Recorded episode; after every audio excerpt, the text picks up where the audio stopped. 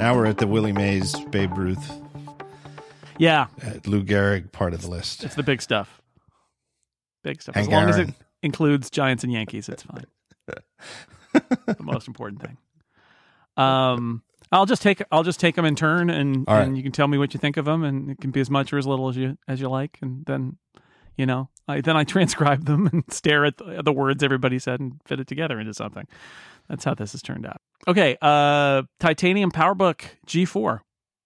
Isn't the, the first thought I I have this thought all the time is that the titanium PowerBook G4 is like the longest lasting industrial design uh, in the history of the industry, not just for Apple, but uh, it it is. Uh, you can't say that uh, today's MacBook Pros look exactly like the PowerBook G4, but you can draw a line from the titanium PowerBook G4 to where we are today, and there are no discontinuities in the line. It is, it set the stage. You know, it's it moved from Yeah. plastic to metal. You know, and black, dark books for the Pro line to silver colored metal, and sure, titanium wasn't really the best choice in the long run and the particular treatment of titanium they had didn't age well although it did kind of age in an interesting way where it took on a patina to, to borrow a word from the watch world where it kind of looked cool that it got beat up you know or, or if you're not a watch nerd the way that old jeans look better than new blue jeans. Um but that's obviously not what apple's looking after durability wise but it clearly was where they wanted to go and then when they figured out how to use aluminum the way I wanted they wanted to they just used aluminum to make what the titanium G4 was Yeah, I the way I've been phrasing it is if you did a slideshow with every Apple laptop and it went from the earliest to the newest, you would get to the titanium and you'd say, "Whoa, whoa, whoa, wait, wait, wait." Because it's like that's the moment where it's like now it's a thin silver laptop and it, it it never stops being that after that moment. Like it was a thick, curvy plastic black laptop, and then it was a thin silver laptop. And you know, Steve's on stage with the know, one inch thin. we have the sex. We have the sex.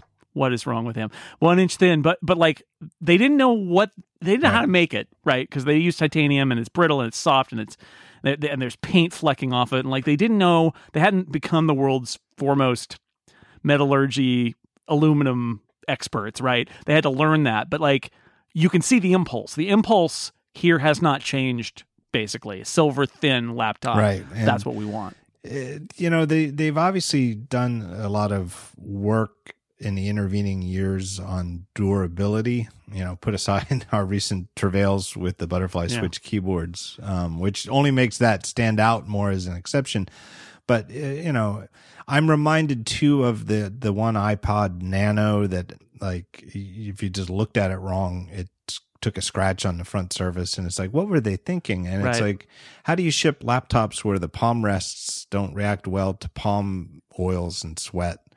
Um and you know it it looked great out of the box. And again i don't think it aged poorly. It just aged you know visibly in a way that like aluminum you just kind of wipe it off and it's like a three four five six year old macbook today. You can keep looking literally brand new.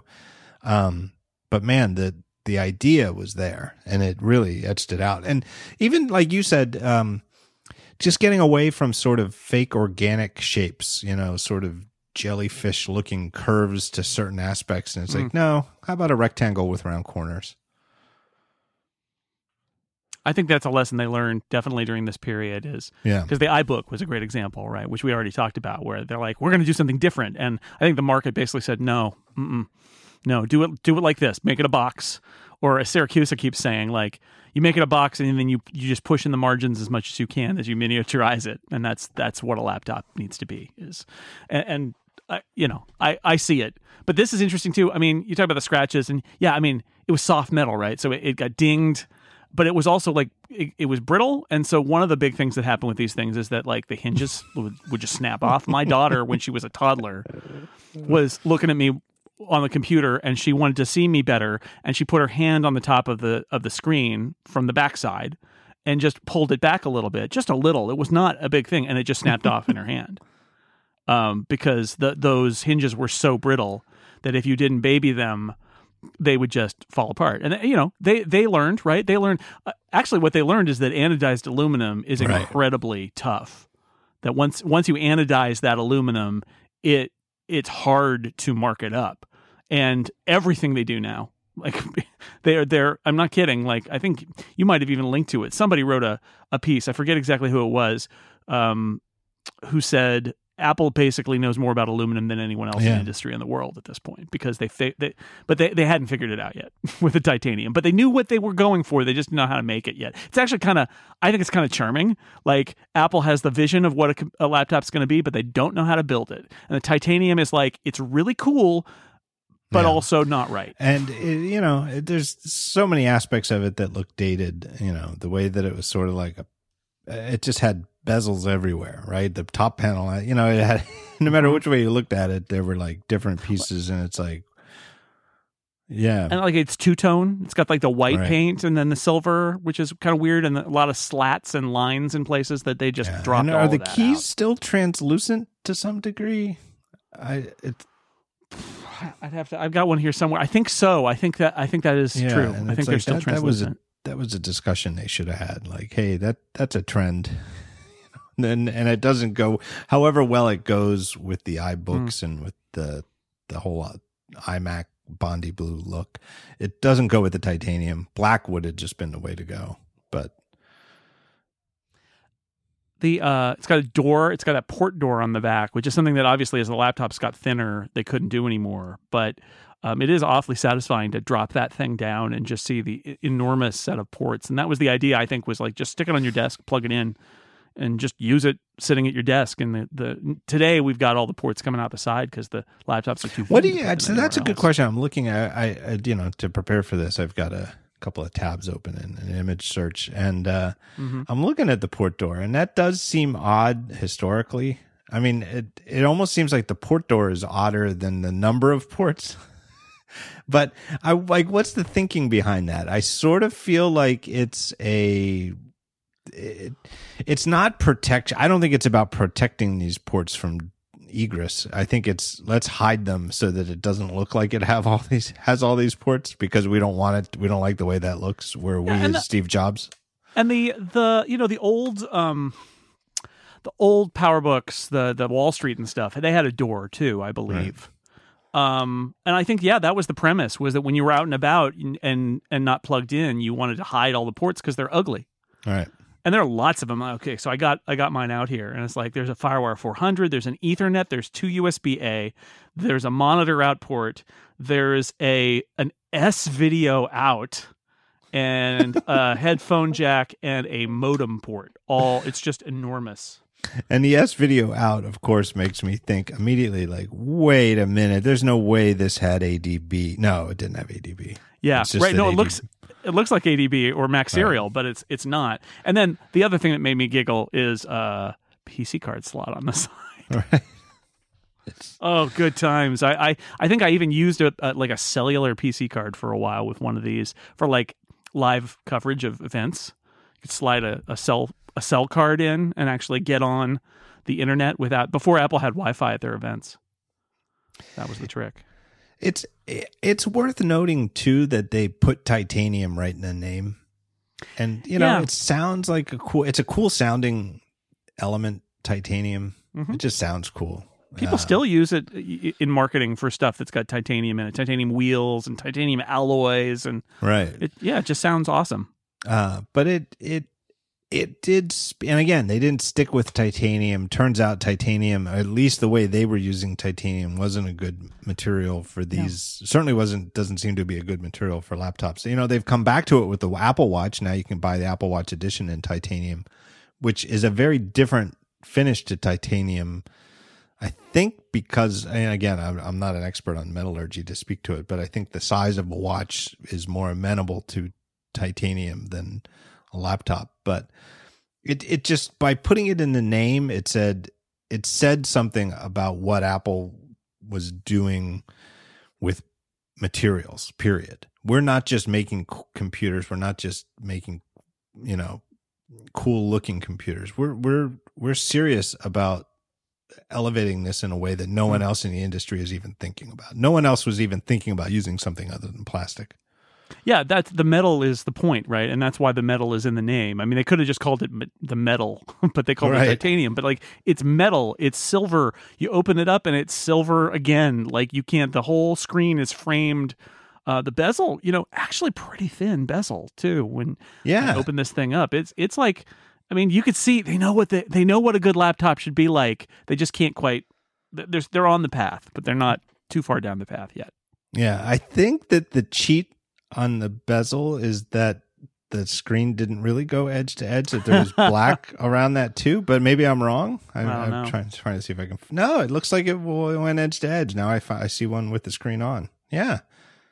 Wow. I w- I would have to say that this thing gets credit for going closer to edge to edge than than some recent power. Or certainly, the 2010s MacBook Air until it went Retina was Yeah. had the enormous bezels, and this one they're Yeah. pretty. And it's and it's a wide screen, right? Which was another Right. thing that they they had previously been more square, and this is Right. pushing it out wide. And yeah, it's and again, it's got lots of issues, and it had a lot of reliability things. But I, I think for me, what makes it notable is that it, it sets Apple on that path, um, and it was, and the industry, I think, to a certain point, because it was Apple saying, no, no, it needs to look like this. It needs to be silver. It needs to be metal. That's what, oh, and thin, one inch thin.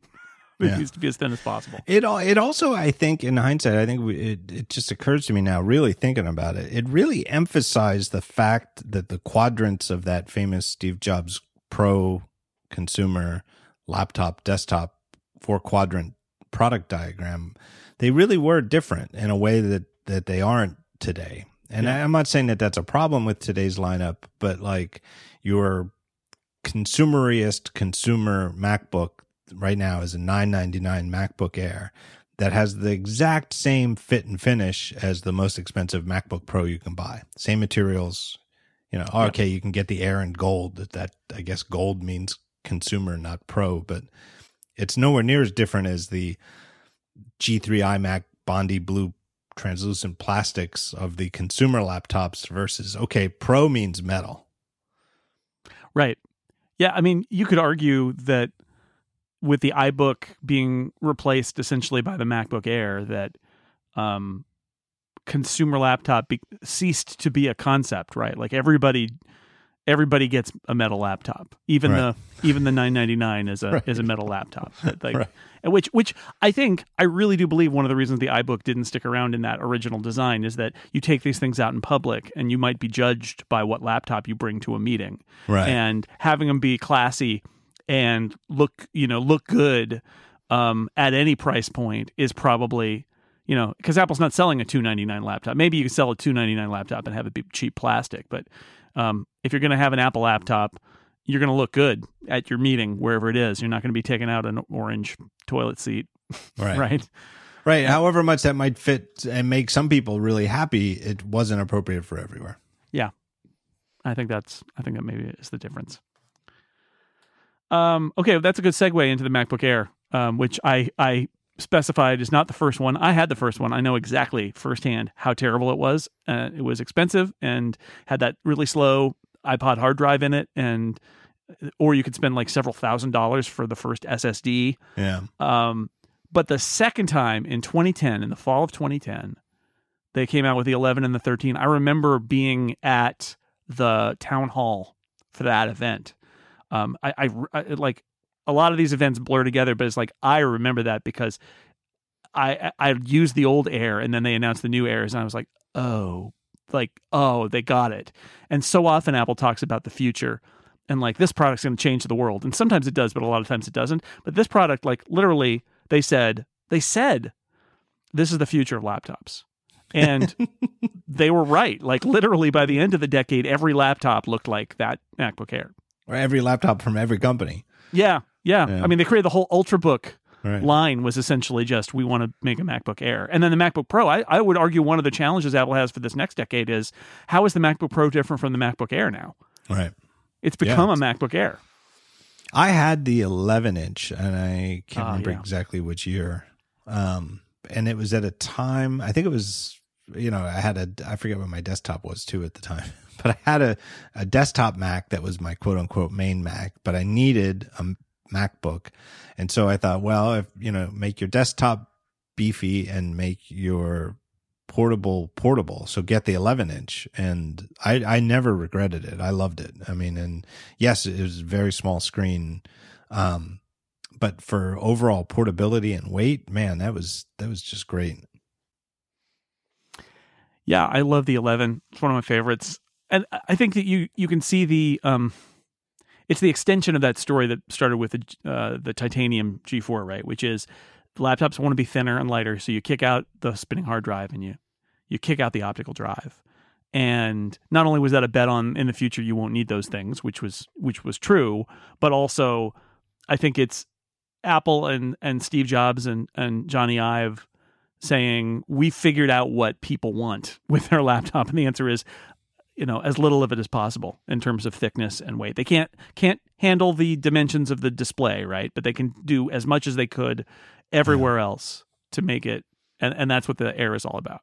Yeah, and that's you know, and and I don't know if we're talking about 13 and 11 inch. I mean, yeah. they were very much sibling products, mm-hmm. just two products same size. But you know that that it, how small could we get it? No smaller than would take a full size keyboard. Yeah. Right. So there was no pinching your fingers together and pretending you've you know got the hand size of a third grader to type on it. It was a full size keyboard, um, and then everything else stemmed from there. Like, well, okay, if that's how big the keyboard is, that's how big the screen could be.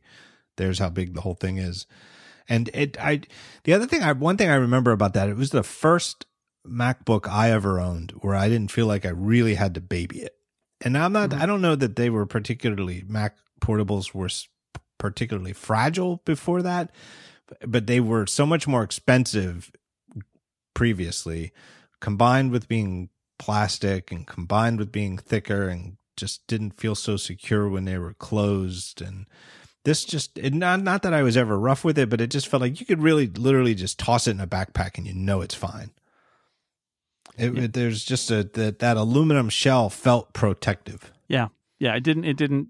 It wasn't wiggling or anything. That hinge would close and and uh, the anodized aluminum could pretty much take a beating and you you wouldn't beat it up. But yeah, I I agree with you. Um, what else was I going to mention? Oh, netbooks. Remember, like the MacBook Air was yeah. also the response to what is, you know, oh, these netbooks.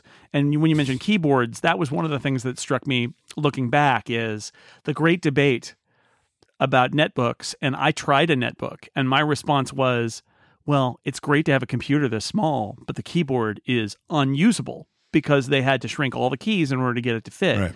And so when the MacBook Air came out, I thought, oh, see, Apple clearly went through that same process where they thought, what's the minimum or you know that we can take this and they got to the with the keyboard and they said we have to stop like we can't go any further than this because it, it, becomes really bad once you start shrinking down people's keys yeah the screen size you could shrink i mean you know we know we've we've talked about it you know the the macintosh concept works pretty good with a nine inch display you know it's that's what we had but it, as a laptop it really starts with the keyboard. Anything less than a full size keyboard is a different class of experience. And you know, maybe you, somebody's using computers for something that doesn't involve a lot of typing, and that's fine. But if it does involve a lot of typing, and for most people, like that whole net netbook thing was like, oh, you can use the web and do email. Well, email's typing. You know, mm. it's.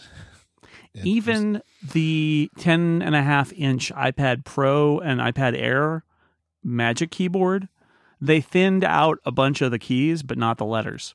All the alphanumerics right. are full size, even at that size. Yeah. That's not true on the old smart keyboard, the small one.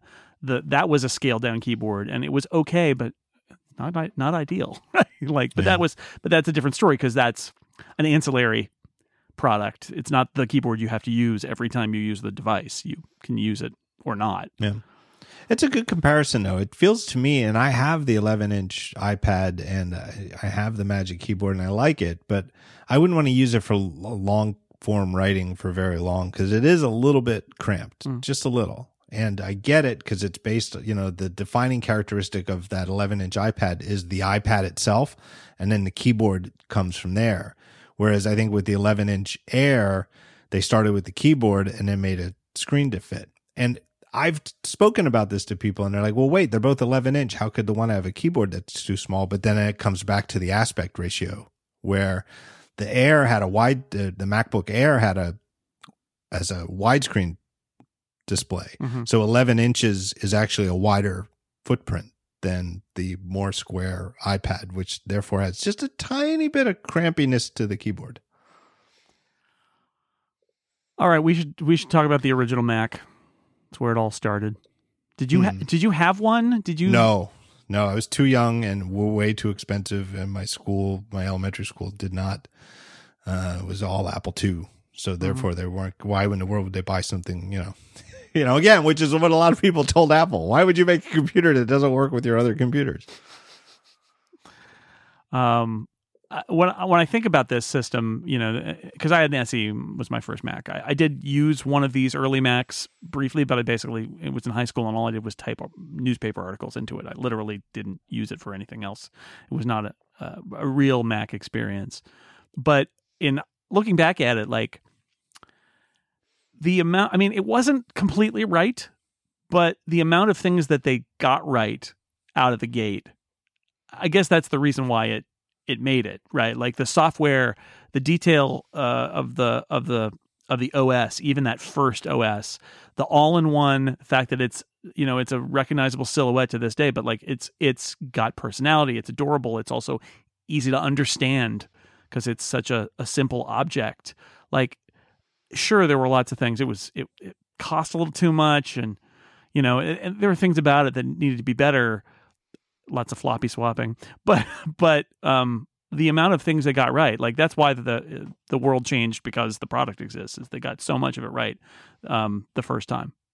And it's so inspiring that they were willing to break so many of the rules all at once, Mm. knowing that they were going to meet, like, you know, you can't do, and people couldn't even know where to begin telling them what they couldn't do that the Macintosh was doing.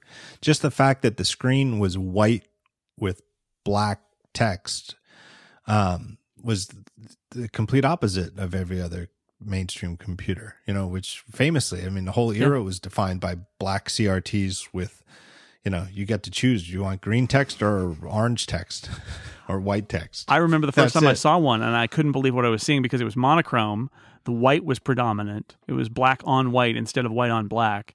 And it was uh, incredibly crisp and smooth but also monochrome.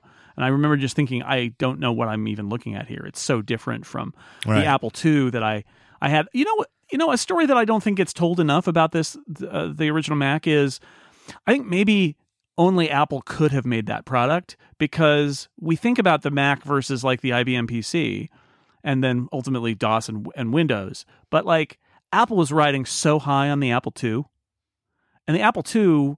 Even after 1984, like the Apple II still sold incredibly well for years after the Mac came out. It was, it was dying off, but like it was still a huge part of Apple's business through the entire development of the Mac, obviously, but then even after the Mac came out for a while, the Apple II didn't really trail off until sort of toward the end of the 80s. And that meant that they they had their old school like they disrupted themselves in a classic Apple way, but I think it also gave them the latitude to make a computer that was not like other computers because they already had that computer, right? And so uh, with the Lisa project and then the Mac project, they were able to do something else because they already had their traditional computer. They didn't need to invent a new one of those. They had, you know, and they probably were deluding themselves on how long the Apple II was going to be successful, but I think maybe it um it gave them the freedom to make the Mac. If that if that makes any sense, like that they they already had the Apple II, so the Mac should be different. Yeah, and there was just such a different mindset of the time. It's so hard to put your finger on exactly what it was, but there was just this this sense of hey, we keep inventing altogether new things every 3 or 4 years. Not just Apple, but the whole industry, Right. right? Like every 3 or 4 years someone would come up with something altogether new and it it's like, well, what about compatibility? Wasn't even it was like, well, no, of course not because this is like an all new thing. So we didn't worry about that. And it's it, that sort of thinking like I don't even know how much strategy there was to that. Like I think it did work out for Apple exactly as you said, where you know the financial continuing sales of the Apple II line, and you know they they continued to make them. You know the Apple II GS was born in the post Mac era and was the you know by far the most powerful Apple II computer. Um, it, it carried the company, but I don't know how much strategy there was to that when they pushed ahead and shipped the Mac. I think it was just sort of like, well, here, look at this all new thing. Uh, It's Yeah. so hard to put your, you know, I don't. We could do a whole series of twenty podcasts just about the original Yeah, Mac really. and how much of it, you know, and the things that they did get wrong are such minor details. And I'm sure that I always thought like they could kick themselves. Like just the one little thing is, um, and it, it- when you use like a classic Mac and an emulator, it's so hard now to, for me to get used to it. Is that when you pull down a menu, you have to keep the mouse Yeah. button down. So if you click on the file menu and let go of the button, the file menu instantly disappears, as opposed to staying down so that you can click on it, then without the, any pressure on the mouse button, move the mouse to the item you want and click again. Um, I think I, I think I know what they were thinking, but I think that they would agree. The people who made the decision, I'm sure they thought about it both ways, and I think that they overthought it. But it's such a little thing to have gotten wrong because otherwise the menu bar is still the same. Yeah. 20, Well, what, that's 35 years that's later. I think one of the great endorsements of what they did is if you took a person who was using the Mac in 1984 and set them down in front of a Mac in 2020, they'd know it was a Mac. Like they'd get it. They'd say, "Oh, it's the future. It's different." All right. but it's clearly the Mac, like clearly, because so many of those conventions have remained, and some of them that Apple even tried to get rid of, like the Apple menu, like nope, it's, it's- we, we Right. it, it came back. It, they wouldn't, they couldn't kill it. Um, and I, yeah, I think that's, I think that's remarkable. And yeah, everything has has grown. I, I have a, um, I have one of those Susan Kare blankets that's got all of the, um, the, the graphics she made for the original Mac. It's like what an amazing piece of design, like industrial design and also software design, and not just usability, but literally the icon iconography of it. Um, yeah, I, I, I don't know. I mean, it it changed the world, but was also a good enough real product for people to use it and for it to gain momentum and to become a, a product line, which was not guaranteed. Yeah, I, I, maybe if there's one other broad thing I could think of is that it it foresaw multitasking and not talking about it in a technical sense, but in a mental sense. It, it, long before it was technically feasible, and yes, uh technically it was hard then for the Mac to m- move forward in that way. But what I mean is, the idea with the Macintosh right from the get go was that you were always in the Mac environment and okay, you could only want run one app at a time, but you did it the exact same way. And if you wanted to copy something from Mac Paint and paste it into Mac Write, you you weren't switching modes Mm. or going out in you're oh you're in and now you're out and you're back at the prompt and then you do this thing you're always in macintosh and you know i it's like you were sort of like you like you even had like an avatar like the little arrow pointer was you and you you it was like a game you played you know and it was a physical space. And that par- that carried through to today. That's how we use our computer and it's exactly the same. We have all this ram and we run all these things at once. But that paradigm was sitting there waiting for computers to get powerful enough for us to actually run the two apps side by side.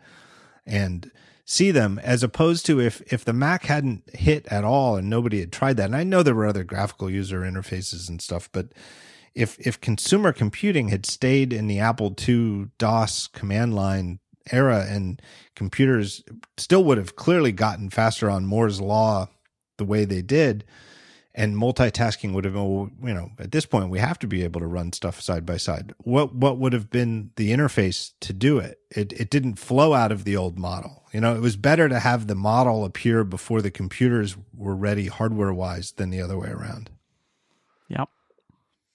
Well, I'm glad that I'm glad they made it because otherwise, where would we be? i don't know Well- i'd be i don't know i'd be chopping down trees or Yep, something on the side of the road. Um, Uh, I wouldn't be here. I tell you no, that. no. Um, okay, so I put the PowerBooks, um, the 100 series, not the 100 model, but like the the good ones, the like 140 and 170. Um, I'm still trying to figure out exactly how I'm gonna what I'm gonna call them, but that Hmm. that first generation of PowerBooks, that um, I put them high on the list. In part, I realize uh, with all the laptops up here that one of the trends here is that ultimately we we do want our computers to be personal and we want to take them with us. And this first set of PowerBooks not only did it define so much, I think, about what we think of as a laptop in general now, that Apple was the first company to kind of get it right. But I think it introduced the Mac to a lot of people who had not really thought about it before, and I think it really was so transformative in um, in people's lives in realizing that they could take the computer with them wherever they wanted and do what they wanted to do. And for me, for me, I was in journalism school at this point, and it was literally, oh my god, I can write anywhere now. Instead of I have to go back to my apartment or I have to go into the journalism school computer lab in order to write something, I can literally write it anywhere I can find some space to sit down and write. And that, you know, look at today, right? Every device is mobile, basically. Um, anyway, that's my that's kind of my pitch for the PowerBook 100 series. They they uh, Mac Portable was really bad, and then they came out with this, and they and they nailed it. Didn't you tell me that you just bought one of these used and you were telling me how clicky the keyboard Well, is? uh, so I bought I bought the the portable, and I bought a 180. oh, the And portable. The portable's had got the good keyboard. The 180 is a laptop keyboard. It's one of the things that they definitely threw over the side in terms of size and weight. Is it doesn't have like the Alps switches and all. It's little scissor switches. It's much more like a lap. It's good. There's a lot of travel. Uh, you would not believe the travel on the original PowerBooks. Right. It's pretty good. No, I, I, yeah, it's pretty good. not by today's standards. That's for sure. Yeah, exactly. But like, I don't know. I don't know if you if you had one of these or used one of these, but it was it was a, a revelation for me, and that was my main computer for uh, many years was a PowerBook 160. I forget how I saw one. Um, you know, it must have been when I was at the student newspaper at Drexel. Um, and I didn't, I ne- we always had, we had a few at a time and they were mainly, it was sort of like a sign out policy for reporters, you know, like, oh, you were going to a student council meeting, take the power book and then you'll have something you can type your notes on and, Right. um, you know, you, it's so funny thinking about it. Like, of course, there, I was going to say there's no Wi-Fi, so you couldn't get on the, the network. But the idea that you'd be on a network of any sort Yeah. just because you were somewhere, it's, it was laughable. Didn't work you like know, that. like right. It wasn't like there was Ethernet either. It was nothing. There, you know, why in the world would there be Ethernet ports in the whatever room they had the student council meeting in? You know, you weren't in the computer lab. Um, and you couldn't take your PowerBook to the computer lab and just find a free Ethernet port either. you know, there was nothing. Uh, but you know, it, it was useful just to be able to have your notes or maybe have, you know, and you could, you know, it would have like the whole archive of, you know, MacWrite files from previous articles. So you could, if, if you were there, you could like look something up if you took it with you. Um, but I never, I, you know, I played with it and I was impressed by it, but I didn't do that type of reporting. So I never used it much, but I remember being impressed by the device and thinking, you know, this is totally a Mac. Yeah, that for me that was the big thing is that I had Nessie and then I got the PowerBook 160 and I it was my Mac. Uh, Like I didn't have to go back to the desktop. It was it and that became my Mac completely 100%. And yeah, you had to there were like adapters. There's a weird the SCSI on the back was a weird shape, so you had to get a little the APS SCSI dock was what it was called, DOC. And it turned your ba- your PowerBook SCSI port into a regular SCSI port and then you could attach scanners and you could put like a or whatever um, external monitor on on it because it had um, external monitor out port so you could run a color monitor on it at home and yeah they were great they were great And it, and wasn't it the the PowerBook 100 that had a didn't have an active matrix so LCD? so the 100 passive didn't have anything. It was passive matrix. It didn't have a floppy drive. It was basically the mac portable shrunk down by sony and stuck in the case. The Right. 140 was passive matrix and the 170 was active matrix monochrome. And then the 160 and 180 it was 16 level gray. Same though pa- Right. passive. The, you paid a real premium for the active matrix. And Siracusa went on about it uh, on the uh, mac portable episode. And you know he's absolutely right and as somebody who had a 160 with a passive matrix screen you know your your cursor left a trail behind it Right. uh, and and the ones the the active matrix was like like the original Mac screen, right? It was kind of immaculate. It was uh, on Yeah. that 170. It's black and white, but pixel perfect clarity. Right. It reminded me the the passive matrix was it reminded me of the um, when I finally figured out that the old Atari 2600 could only update one sprite on screen at a time.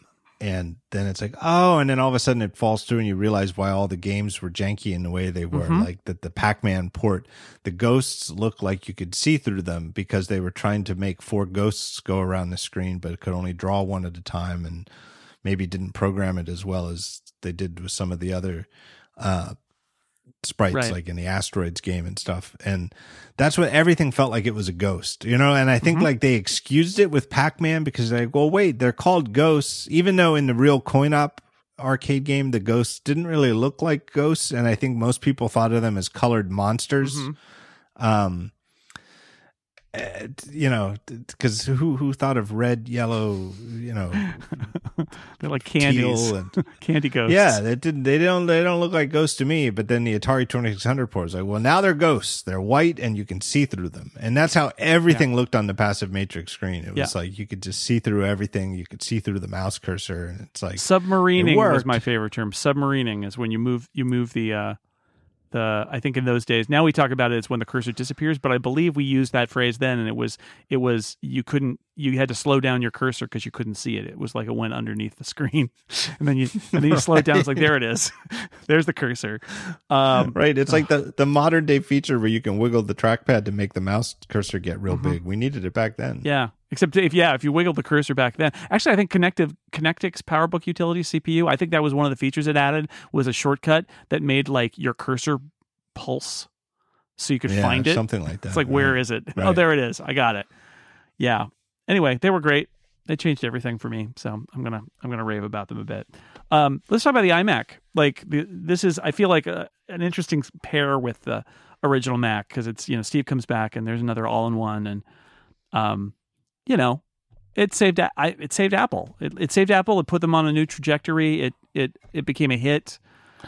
They're just it, it is um, it dropped a lot of old tech. It was like a turn the page kind of thing for the Mac as a platform. There's just so much about it. So if anything you you're thinking of about the the original iMac, I I think it was it's interesting to look back on and well what what problems did Apple have at that time? Well they boy where to start, right? But they their hardware was a mess. The product line was confusing.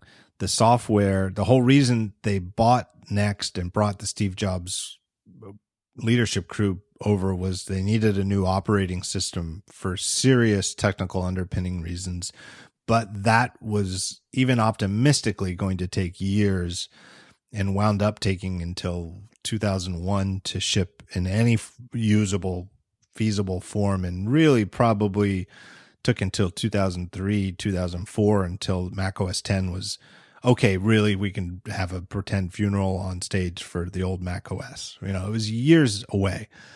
What could they do? Yeah. they could they they could make it look better make it fun yet at the same time doing that would play right into the critics who would say all apple stuff is is pretty looking stuff for people who don't know any better right? Like it was playing right into the hands of the harshest critics of the company. And they were like uh, you know to hell with them. Like that that's part of that. And, and, you know you can call it arrogance but i think it, i i would say it was confidence because they knew it was cool right? Like you couldn't look at that iMac G3 and not think this is cool and fun.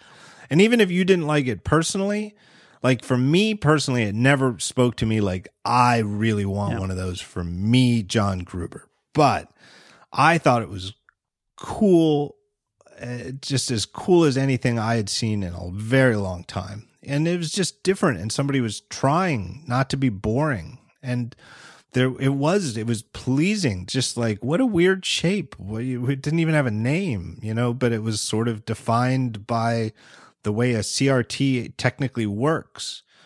Uh, it doesn't have to be a box. It could be this sort of teardroppy shape you know And you, you say, you know, it's it's not for you. And I mean, everybody I've talked to is sort of like, it wasn't really for me, but I set it up for my friends or my family or whatever. But like, it was also not for those people who are like, oh, Apple, all, all uh, you know, style over substance or whatever. It was, it wasn't for them either. It was for, it was for like regular people who wanted to get on the internet and for whom, I mean, you remember this era, uh, PCs in this era and Macs too. They're beige. It was, it, it Yeah. was endlessly a computer plus a big monitor plus like external speakers and, and a rat's nest of cables. And then you Yep. imagine just wiping that off the table and replacing it with plop this thing. And then you plug in, you know, there's no step three. You just plug it in and plug in the modem and like, okay, and you're on the internet. And on the internet to do web and email doesn't require a proprietary Windows PC program that you might have at your office. You can just plug it in. And like what a perfect confluence of of like events that that I think made it a hit. But like it was it was for regular people. Like that's why they didn't that's why they didn't care about the uh, old like SCSI Right. going away because who cares? The people who are buying this don't care. They don't have SCSI peripherals. They don't care. Yep. And the I in iMac stood for internet. Yeah. I mean, they, you know, that was back when they would explain their names. but it's funny to say that and it sounds dated, but that time, you know, 1997, 98, you know, going into there, it's like, okay, for our market, the people listening to us right now who are listening to a 20 Macs for 2020 podcast, were way into the internet by that time. But you know, eh, for the mass market, for normal people, that was the the wave was breaking on. Okay, you need to have a computer because it's it's just you know, you know, at some point in the fifties, early sixties, it was like okay, you need to have a TV in your living room. You know, there's just time time to get on board. And people needed a computer. And that's for example that's what i got my parents. I don't think they had the original. I think they had a a blue one a blue blue not the bondi blue but uh which is like what the second generation? Um Yeah, and not because i didn't want them to get it. It was like that was when they finally said to me hey john i think we should get a computer Hmm. So and they I was got like, the, like- yes finally they got like the blueberry instead of the yeah, I think they got Yeah. the blueberry, and then uh, you know my my wife's mother that was her first computer and had it for years, and it lasted. And you know what a great computer for them. It was they they and they all took to it, and they are all still using Macs today. Um, but how great it was! You know, you take it out, you set it up, and then you plug in a keyboard, you plug in a mouse, and that's it. You're done. Yeah. It's Had a modem built in. Well, it's computer.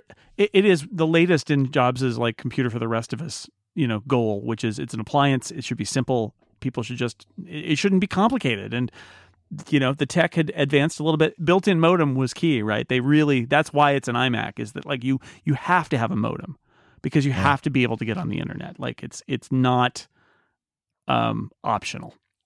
Right. And it's like conceptually, sure, having a separate modem and a separate box that plugs into another port is just one more thing. But it every one of those things just makes it look more complicated. It's just, you know, Mhm. and what you used to have to plug your modem into power separately too, Yeah. then, and it's one more thing to plug in. You get the rat's No, nest just- of cables keeps growing. Yeah, just the bare minimum was a mouse, a keyboard, and uh, power for the for the Mac, Yeah. and put a phone line in a modem, and you're done. What do you think about the fact that Apple um, doesn't make colorful computers anymore? They make col- they made colorful iPods, they make colorful phones, but the fact that you know they had this great success with the iMac and all of its color and pattern variations, but after this, everything became white or black or a shade of gray or the occasional kind of gold tint. Yeah, and even the gold and well, certainly space gray and silver. They're so close, not. like lighting. so close. Based on the lighting, you could you could mistake one for the other. It- I it, it's funny because uh, just recently they you know as we record they've just announced the M1 Macs and the MacBook the Mac Mini is now only available in silver and the previous one was it was only in space gray but it was so hard to figure it out during the event it was like wait it's like i'm squinting at the tv and it's like i don't know is that silver is it space gray it's gold's the only one Yeah. that stands out but it's like the most muted silvery looking gold I know, right? ship Uh, I think what comes around goes around. I feel like I feel like we're going to see we have to see colorful Macs at some point soon. Like truly colorful, mm-hmm. like the phones colorful. I don't know how they'll do it, but it it just feels like it's got to come at some point. Just it, it, does almost feel like a fashion cyclical thing, like because the phone I, I, may be a leader here, where Apple has really in the last couple years really embraced color on the iPhone, and you can get a boring color. I, I, I said that on Upgrade a couple weeks ago in my review of the of the 12 Pro. Was this is this is like the color of a foggy day. It is the most boring color in the world. It is just a color. And I heard from like three or four people who are like, "Yeah, that's what I want." I want it yeah. boring. I'm like, great. Yeah. You should be able to have it boring. I'm not saying no boring. I'm saying other people would like not boring. So right. maybe this cycle will reach the Mac. I keep thinking like, you know, blue like a blue anodized aluminum MacBook or blue or red or whatever, like some colors. It's fun. Like, why not? And I think I yeah. agree with you. I think they will get there, but it, it is funny to think back to the iMac and how the color was such a part of its personality and breaking away from beige. And now we don't have beige anymore, but we've just got various shades of silver. Yeah, and it's like you know, and the Mac's been on a longer cycle, and it's a, a longer, you know, an older, more mature platform. But it's like they never let any iPhone design settle in as the way this is the way iPhones look. Like, okay, sure, maybe you know there've been some S years where they look exactly the same, but then the next year they do something to mix it up, and here's some new colors, or we've switched the back to glass and do this, do that. And the Mac hasn't had that, but it's got to happen eventually. And I feel like just color would be the most obvious way. Yeah. Yeah. I mean, it wouldn't, they're not going to go make an, you know, a, a Bondi blue uh, MacBook right. Air, but something like with the phones. I, I, yeah, I feel like its time is coming. I, I hope yeah. so. It would be fun.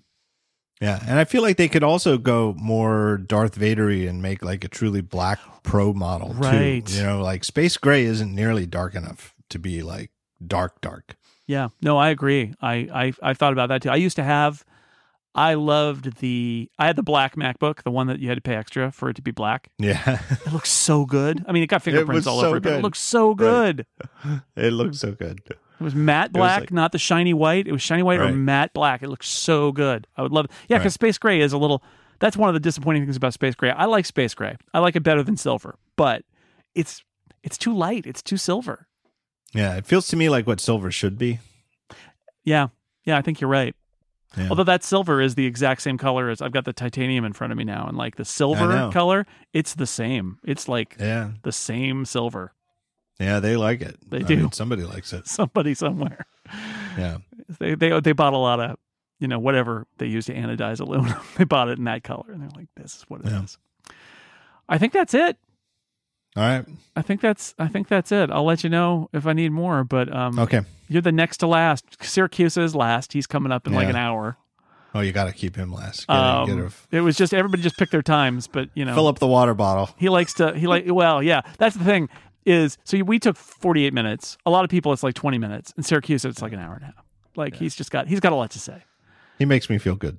He, he's he's he's got opinions. makes me feel good that I'm not wasting your time. Yeah uh, and it all it all uh, the the end product is a lot of fun. Like using yeah. this oh, it's so fun approach to edit it and all. It actually turns out to be this fun uh, kind of collage of of what I really love about it is that in a lot of them you are all telling different aspects of the same story and there's it's it really is great when it clicks and I realize I don't even need to write any narration to bridge what people are saying because everybody interviewed separately is segueing into the next person. And those moments are great where it's like ah oh, i don't even because because you got to like press a command shortcut to enter like write some narration mode in descript right. and, and it's like i don't even need to.